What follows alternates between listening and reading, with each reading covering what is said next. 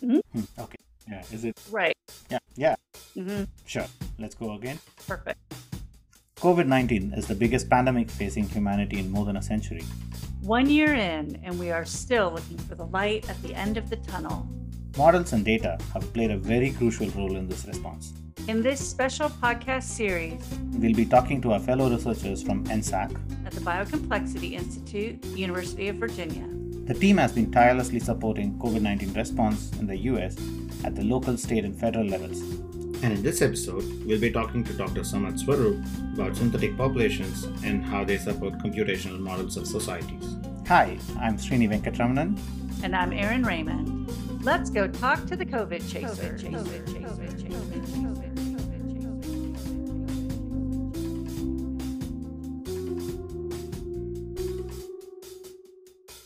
Hi, I'm Samarth Swarup, and I've been with the group since uh, the fall of 2008. I like to think of it as the time when I had hair and they were all black. and now I don't have hair, or what's left are all gray. So that's how long I've been with the group. Um, and I work on the synthetic populations here. And I work on making large agent-based simulations and doing behavior modeling and uh, simulation analytics and applying machine learning and AI to all of those. And not just for epidemics, but in other contexts too, like disasters or spread of technologies, things like that. Yeah, because your background is computer science. That's right. Right. Yes. You just kind of fallen into this epidemic work. I'm guessing it wasn't something you sought out intentionally. No, and, uh, no. Uh, and when I came here, I didn't even realize that was the main thing. Um, but I knew that what uh, the group did was uh, very data driven and uh, did large scale simulations of things, right. uh, interaction based computing. And so those were the things I was familiar with. I wasn't really familiar with the application domain. I had to learn that once I came here. sure. Yeah, especially if I recall, uh, I think we, when we were speaking with Madhav and Stephen, they were also mentioning like the, the technology that we have predates uh, its applications to epidemiology. Epidemiology was just, I wouldn't say an afterthought, but like once you had it built out, you were trying to see like uh, which domains can it does it best suit, uh, and then like you, I think the, the group narrowed down a few, and then epidemiology is one that has grown and especially become very relevant. It's like, uh, you know, with hindsight, everything's obvious. With hindsight, it seems like the most natural application of this technology of, you know, what happens when people interact with each other. That's really important from, you know, so many different Right. perspectives. Well, public health. Yeah. And yeah i think like uh, what we wanted to uh, touch upon is like maybe uh, even before going into the synthetic populations uh, can maybe uh, also describe how you've been uh, part of the covid response over the past year and also uh, what are the challenges and uh, things that you've encountered uh, in terms of technical over the past year Right. So uh, I've been working with uh, a few things. So building out synthetic populations, that's of course a broader exercise. Um, and I've been working with mobility data. So I think that this is one of the interesting things that has happened with, you know, the modeling and response for this epidemic as opposed to ones even a few years ago. So this year, this time, we uh, had much more ready access to the uh, epidemic data itself, like case data, right? And uh, even a few years ago, like with Ebola, that was hard to come by. Uh, getting it in machine readable form was nearly impossible. We had to do all that ourselves. But this time, right from the beginning, case data were quite readily available. They were still noisy and they had all kinds of problems with them, but at least we didn't have to spend like weeks just gathering the case data Right. right? Um, so that was really positive. And the other, I think, uh, really interesting innovation that has happened from the perspective of modeling has been the use of mobility data. So data from uh, cell phone pings or, or uh, other ways in which it's gathered uh, has been sort of the new component of uh, the modeling that many different people have done Right. to try to understand population mobility because ultimately it comes down to uh, non-pharmaceutical interventions because we didn't have a vaccine for a long time. So it's all about trying to limit our mobility, limit our interactions, limit the probability of transmission when we do interact, and so forth. So mobility data are very helpful in understanding how much are people interacting, how much are they uh, reducing their mobility, increasing their mobility to what kinds of activities and so forth. And uh, so we were fortunate to get access to some of the mobility data. And uh, I've been part of the group that's been studying those data as a Srini and some other people. Right. Um, so that has been really interesting. And the other thing, which has been a long-standing interest of mine, is behavioral modeling. So understanding how people make decisions about what to do and how do they actually go about doing them. Um, that remains a challenge. So, uh, you know, with mobility data, you can get pings from people's cell phones, and it's you know a passive kind of data collection that you can do on a large scale. Now the technology exists, but with something like are people wearing masks? Are they keeping physical distancing while interacting with people? Uh, things like that. There is no ready way to access the data. And in fact, we didn't even know what was the right kind of behavioral data to gather Right. when the epidemic Right. started, right? And by the time that became apparent, and by the time people, you know, designed surveys and got them through IRB and deployed them and collected the data, it was September, right?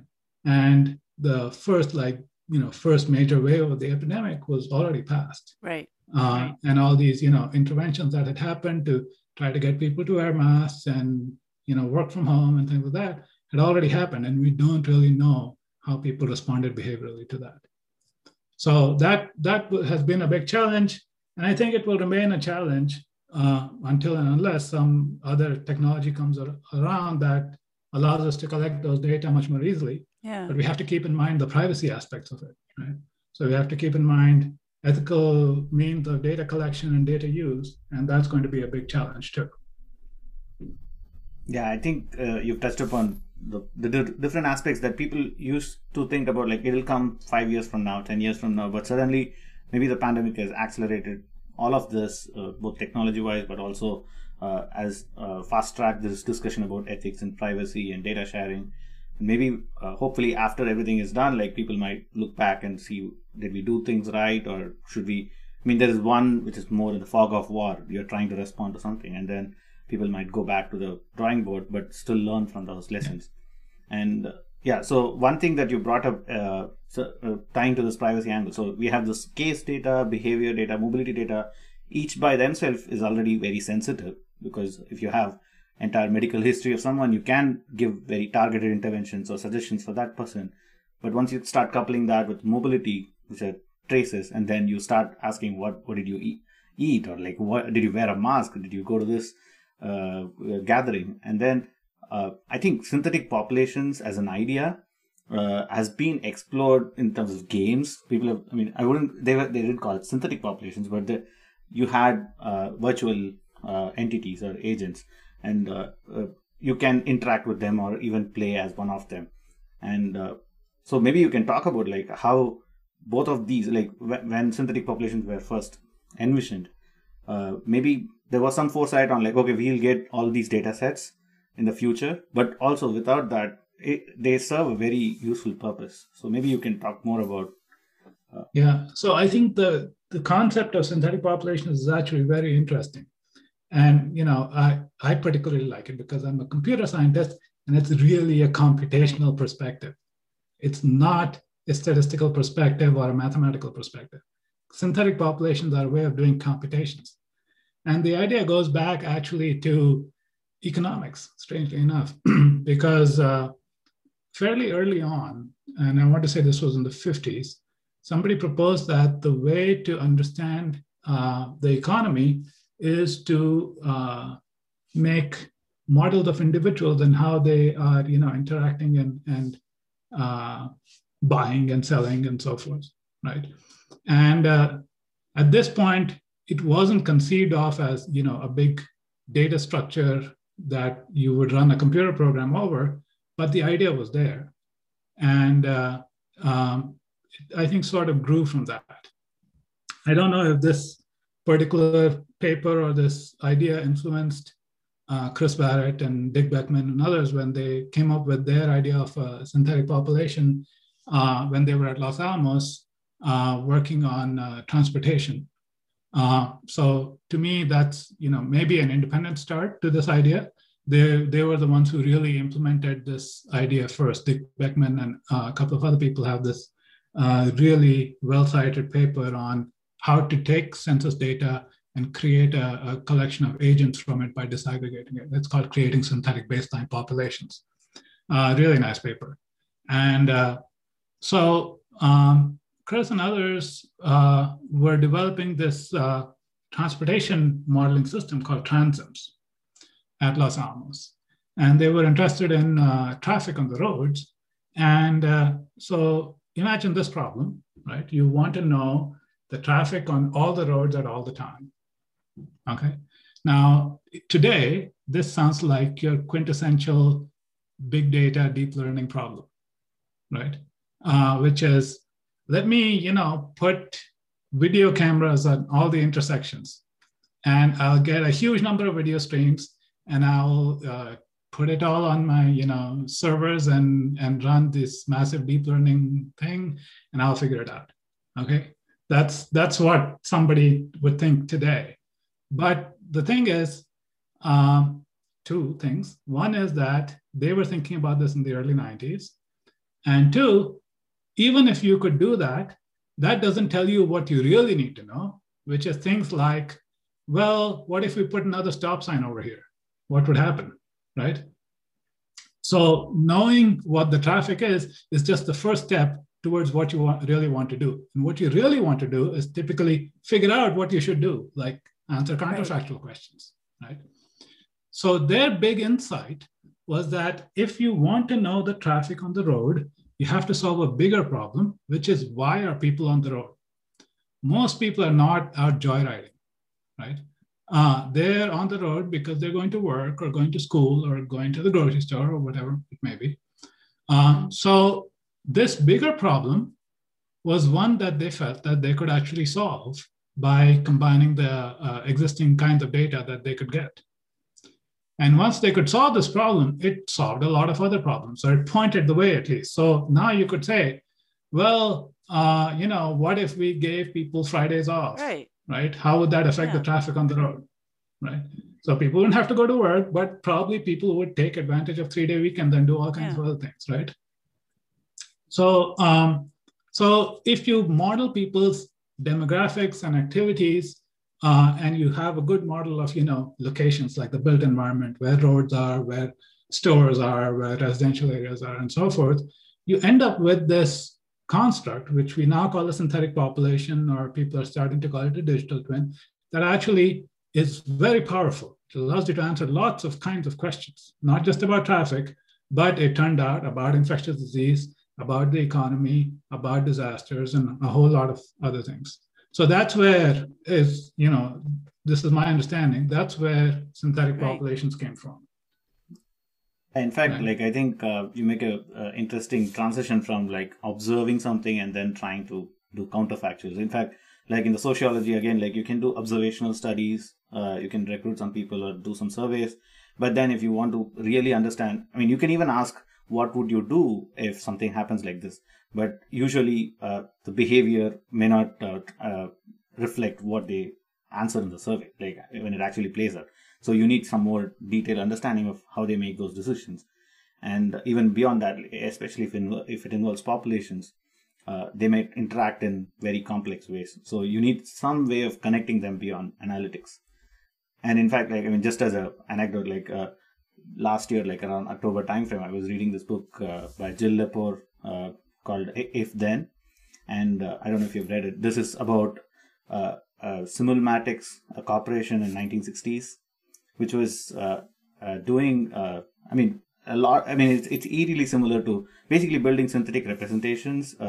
you can make it analogous to something like synthetic population, but also the more closer analog would be something like the Cambridge Analytica kind of exercise where you have data on at that time they didn't have that much data they had only aggregate data but they were trying to do election analytics but going down to like individuals trying to represent uh, different uh, community identities or collective identities and trying to see how, what kind of messaging should be done in this particular speech to can we nudge this population? And it, it's a precursor to a lot of these ideas like uh, to just test them out. I, I think a lot of it was more analytical at that time, uh, and I think uh, uh, so analytical in the sense they were trying to do very simple if-then kind right. of computations. That uh, like, then you have something that uh, the synthetic population brings it much more computational in the uh, true sense of it. And uh, now, like with big data and deep learning, you're also seeing that emerge.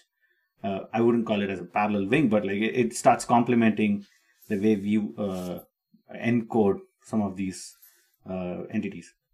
Uh, Erin, you want to go on to the next question? Or I mean, we'll keep talking about technical stuff also. So. I know. No, th- no, that which is all good because the synthetic population really is at the heart of a lot of the work that we're doing. Um, can you? So you have been with the group for a while. You're used to being in this team environment. Million years. And yes. Just kidding. Um, and being able to, um, you know, walk down the hall to come by my office and say, "Hey, let's go for a walk because it's nice outside." And we can't do that anymore. So, right. how have has that impacted the work that that you're doing? How have you felt that change? So, it's it's been a complex time. So it's not a simple answer. Right. Um, so you know, in some, it's in many ways, it's actually been really good I've been, uh, I feel, a lot more productive and efficient. Right. And the reason for that is, you know, don't have to spend time driving to and from work and things like that, right? I can get up and be on the computer and have meetings early or late or whatever I want. Right. right. But it's also been very busy.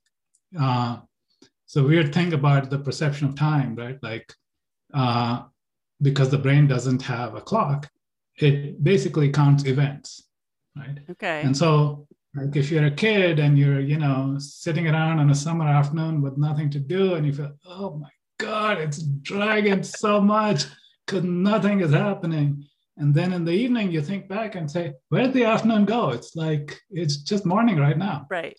It's because there are very few events. And while you're experiencing very few events, you feel very little time is passing. And when you look back on it, and if there have been very few events, you felt like it went by very quickly. And the opposite is also true. If, if you're very busy, it feels like time is passing by very quickly. And when you look back on it, you feel, oh my God, like before that was so long ago because so many things happened. Right. And that's been this year. It's been really busy. And I feel like, how long ago was like February of last year? I don't even remember it anymore. yes. Yeah, I read this tweet which said like, "How is it that 1990s is 10 years ago, and so is March 2020?" Yeah. right. Yeah, but I also feel like it's gone by really quickly. So it's it's been weird. There have been so many uh, changes, just you know, in in work habits and so forth. Um, some there are stretches where I feel like from morning to night I'm in front of the computer and I take like five minutes and literally I just scarf down some lunch and that's about it. Right. And like I don't go out. Like I was telling you last time we spoke, Aaron, when I went outside to hand my wife something in the car, and I was like looking around, like, oh, the outside. I've forgotten what this was like. it's so nice. It's basically Truman Show, crossing the threshold. yes, for sure. Yeah. Yeah, but uh, I think like uh, the other aspect is also working with the team. Uh, I think uh, we've all had to adapt uh, our ways of like we don't have bumping into each other uh, at coffee, coffee or at the puzzle desk or any of those. so how how have you managed like in terms of interactions with colleagues or project mates? I think external collaborations were always right. remote mostly but especially with close collaborators inside the institute and also especially students. Uh, so how has it been? And so in in actually on balance, I would say it's actually been really good. So what happened? It took some adjusting. Right? right. But what happened is that I meet with the students more frequently now, especially with some of them. Like I have an undergraduate student and I talk to her every day, even if it's for five minutes. And that's been really good for her, I feel, because she feels much more focused like she knows what she's doing every day and Yeah. uh, i give her some feedback every day and so she's more productive she's learning more and so forth and i feel like you know more work is getting in that uh, done in that project and uh, with colleagues i have started to have uh, um, either regular meetings like once a week where we just meet to talk about projects in general so it's not about any specific project. Or i have reached out to other colleagues or they have reached out to me saying here's this new thing i want to do. Are you interested? Let's talk about it. Like with anil i've been talking about this uh, ai for social good and we've been talking to some ngos and you know i don't know if anything will eventually come from that but it's a new thing an interesting thing which we were able to do despite being remote all the time. Right. So it has taken some adjustment, but I think on balance, it has worked out remarkably well. So, what would you say, looking back, have been the the high points or the low points? And that can be personal, professional. Um, uh, you know, for me, the a low point has been not being able to see my colleagues and friends. Right? I, I mean, I consider everyone in this group to be my friend, and not being able to to be with them uh, as an extrovert i get my energy from i get recharged from even just sitting in the room with someone right that's that's recharging for me and i have not had that um, so what kinds of highs and lows maybe have you experienced So one of the highs definitely is that I feel I'm in better health, weirdly Hmm. Yeah. enough. Uh, and it's because uh, I was able to get the right kind of physical therapy, and my back is so much better. Uh, I can just do all the normal activities one should be able to do without Right. back pain. And this was something I thought would never happen. I, I thought, you know, it's just all downhill, but no, uh, it's it's fantastic. Um, so that has been, you know, just on a personal note, that has been a huge positive for me this year. Um, in terms of work, I think the work, you know, has uh, it's been very challenging, but this epidemic and responding to it, I think has really pushed us to a new level in terms of the kind of work we're doing, the you know the ways and the extents to which we're collaborating, and the uh, level of sort of challenge we're willing to take on as a group. And I think that has been really fantastic to see. It, it's you know it's sad it has to come out of a tragedy like this, Right. but I think that we have stepped up magnificently, and, and I'm really happy with the way things have gone in terms of us coming together and working on it. Yes, it's kind of it's confidence building, I suppose, right? This is I think of the folks in the military who train, train, train, and their whole careers maybe they'll never put that training into action. And I kind of feel like that's what we've been doing, right? We've been prepping. I mean, we absolutely have materially contributed in other pandemic situations, other disaster situations, whatever. But this is kind of new and uh, very every week we have these deliverables that we're giving to policymakers on state and federal levels and we're we're putting all that training into action which is you're right absolutely that is a high point Yeah, and especially I think uh, uh, is it Muhammad Ali or Mike Mike Tyson said like everyone everyone has a plan until they get punched in the face. So I think to some extent, yeah, I mean the pandemic has been kind of like a gut punch for almost like Right. a global response. Like we've had a lot of pandemic preparedness and learning from past uh, experiences, but I think it's uh, it's brought a lot of things to fore. So I, maybe uh, since we talked about counterfactuals, maybe just doing a counterfactual. If you went back to 2020, say February 23rd or Jan 23rd, when the first few cases were known, uh, what is one thing that if we had known uh, at that time? It could be a tool, know how, or something about technical or non technical uh, that would have helped us go through this pandemic or like come out uh, slightly better than where we are right now. Yeah, I mean, I, I wish we had behavioral data from day one, um, because Mm. ultimately that's what drives uh, epidemic outcomes. Uh, that's the only uh, class of interventions that's available to policymakers for a new epidemic. The whole population naive, so everybody has to come together and, and adapt and behave uh, in ways that reduce the epidemic. And uh, I would say we still don't have a good understanding of that. And it's going to take a lot of work to develop that understanding and a lot of data. And I feel that if we had had that data from day one, and I, I realize it's impossible because we didn't even know what was the right kind of data to get. But right. maybe for next time, right? right? Because there will be another epidemic. But now we know uh, quite a bit about what are the kinds of data we would need. Uh, and we're also figuring out ways to make use of it. So one of the interesting challenges has been, you know, we make these epidemic simulations.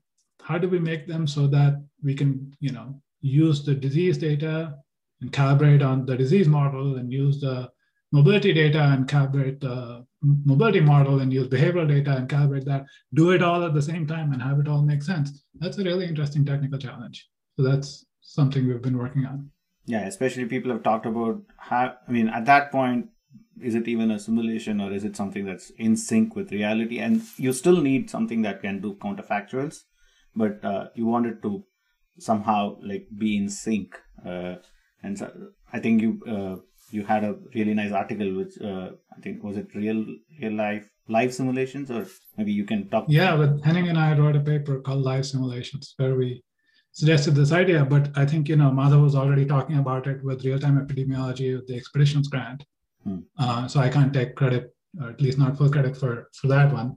But I think the idea of life simulations has been around, and we're we're far from having that yet. But maybe not as far as we thought we were. It's a matter of now uh, learning how to make updates to the simulation in, in real time to be able to keep it in sync.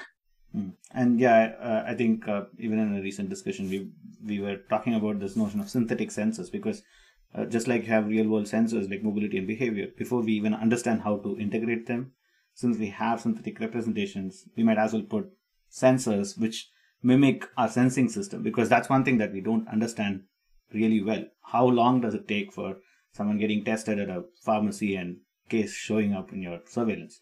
And so even those delays and all the procedural information that's in the surveillance or sensing system, I think it's worth modeling as a uh, as an outer shell to our complex simulations because then you will get to a point where you can start matching them uh, closer uh, so I think yeah, there's a there's a lot of challenges, but I, it, it's also uh, I think this is as I said like it's it's fast tracked the start process because it, it can't wait for another ten years. Uh, That's right. Yeah. yeah. Right. For sure.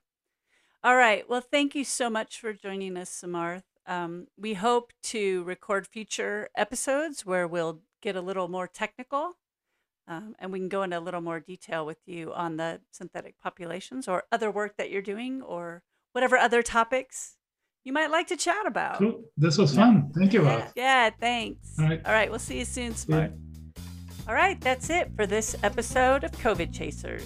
Subscribe to us on Spotify, iTunes, or wherever you get your podcasts.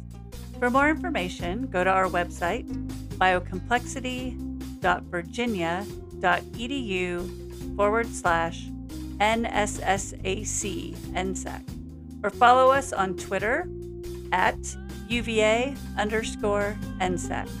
Stay safe and see you next time. On the next episode of COVID Chasers. Uh, once the pandemic hit, it wasn't the time to scramble and, and do this. It was because things were already in place. In some ways, you don't separate your personal and your work life, they are so intertwined, even more now than before.